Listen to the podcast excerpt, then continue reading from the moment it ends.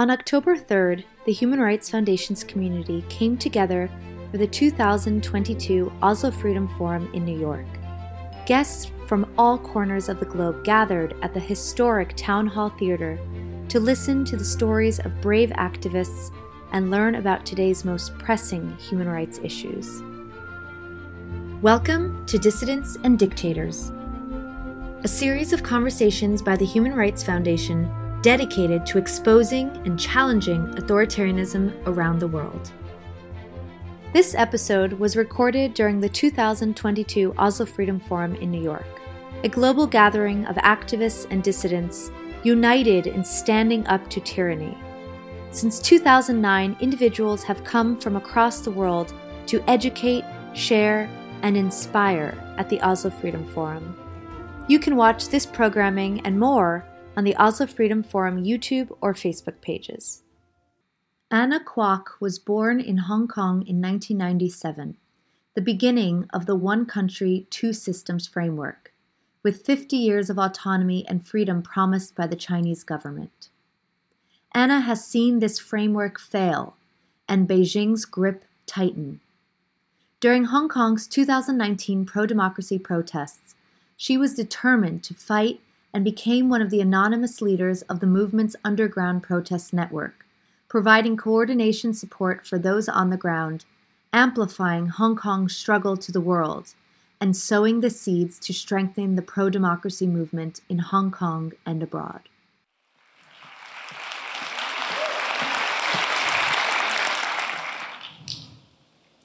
Freedom, the word we use to describe the condition and status of being free. It is also a virtue and a value some of us here vow to fight for. I tried to formulate a concrete meaning of what freedom means, yet I couldn't.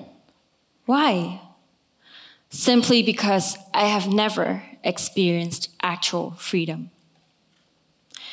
twenty-five years ago, I was born in Hong Kong at a time when the city was undergoing a transfer of sovereignty from the British to the notorious Chinese Communist Party. To pacify worried Hong Kongers who were fleeing out of the city at the time, the transition promised Hong Kongers a high level of autonomy for at least fifty years. However, in twenty nineteen, the fantasy of the one country, two system, of the high level of autonomy was completely shattered by tear gas, by rubber bullets, by water cannon. Our city saw the widest series of protests, the harshest poli- police violence, and the largest political crackdown. You see, at the time, I was a college student studying here in the United States. I wanted to go home and fight alongside my friends on the front line, yet I couldn't. The sense of alienation and guilt was unbearable. How could I contribute to my home? And how could I be part of Hong Kong if I was not even in Hong Kong? And besides, I was never a part of any political party or student government in Hong Kong, so politics have always seemed so far out of reach. Yet, I found a way online. So I, someone that nobody knew, gathered a bunch of netizens that nobody knew to lead an international campaign. We all had silly aliases like Winnie the Pooh or Baby C, and behind all these names, we were people like office clerks, artists, stay-at-home dads, or students like myself. Sure, we have been to protests before, but we have never really done anything bigger. Yet, in twenty nineteen, we crowdfunded millions of dollars within hours to post full-page advertisements in newspapers around the world. We were even targeting at global leaders at the G twenty summit at the time. Can you imagine a bunch of netizens who didn't even know each other doing that together? And the entire process, from gathering the netizens to raising money to publicizing the ads, had over one hundred fifty volunteers and it only took five days. Afterward, our army of netizens started monitoring on-the-ground, real-life police locations while reporting to our frontline protesters.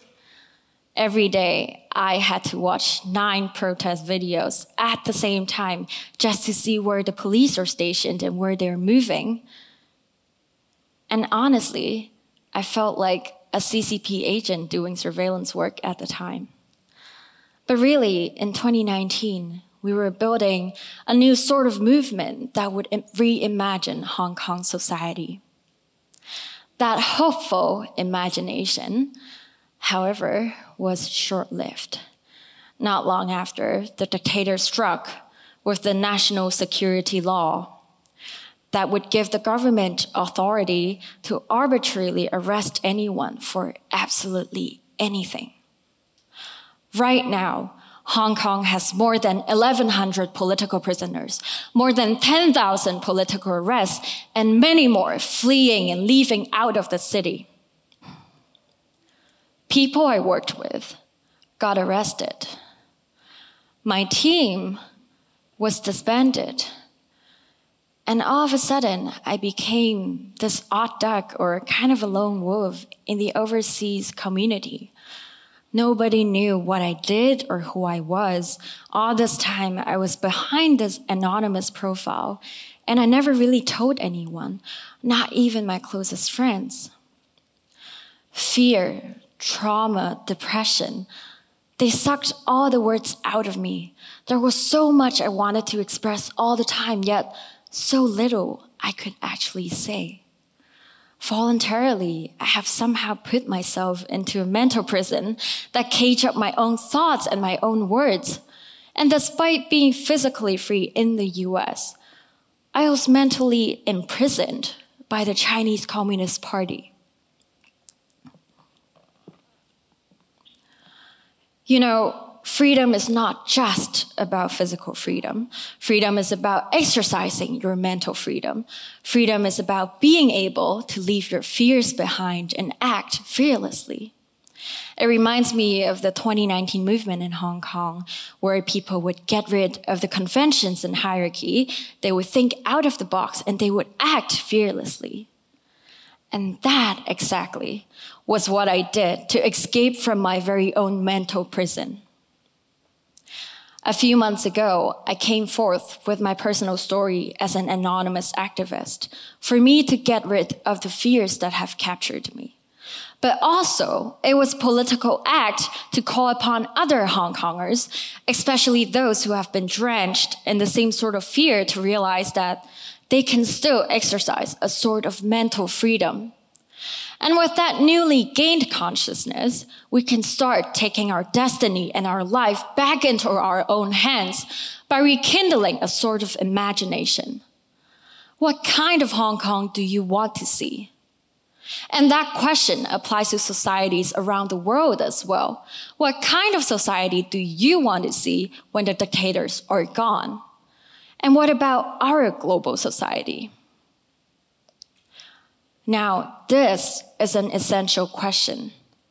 In places with dictators like the C C P, our mental capacity to think, really, is the most powerful weapon we can have against them. In history, we have seen how social movements win dictators one day, but on the next day, they lose to another one again. And to prevent that from happening, we all have to stretch our mind a little. So instead of focusing only on the regime we really, really, really want to take down, we also have to zoom out a little and think about the kind of society we actually want to see in the future.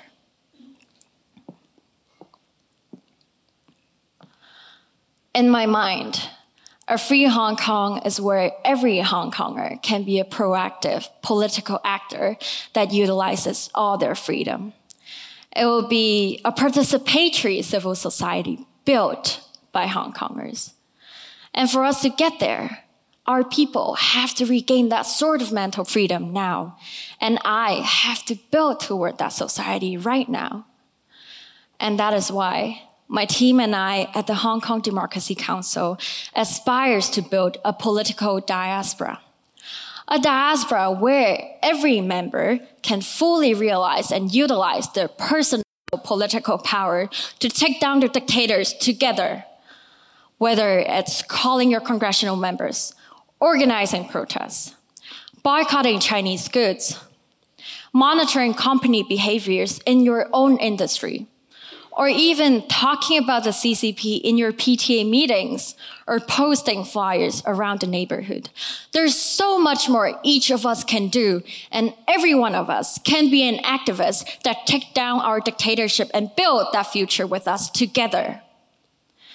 And when we're thinking and building about that political diaspora, in fact, we are already building that future, that future society we want to see.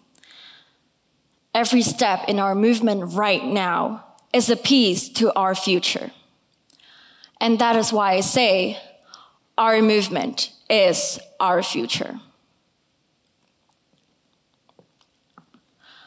But who is our and who is we? In Hong Kong's movement, we have witnessed how social movements can really transcend the national boundaries and the medium limitations through technology. And in fact, transnational interactions are happening everywhere already.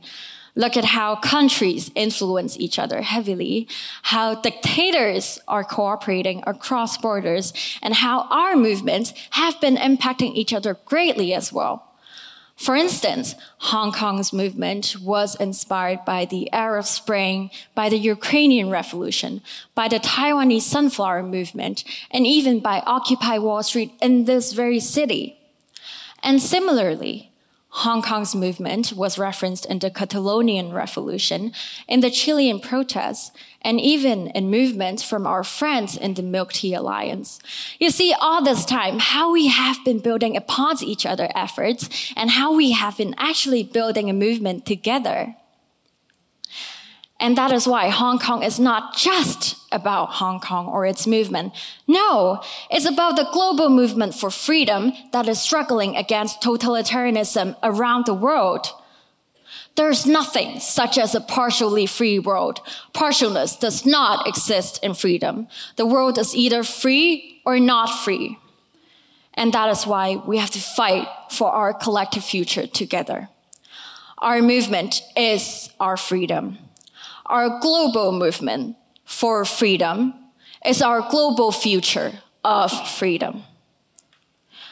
Now close your eyes, please, and imagine a world where everyone can get to enjoy freedom no matter where they are.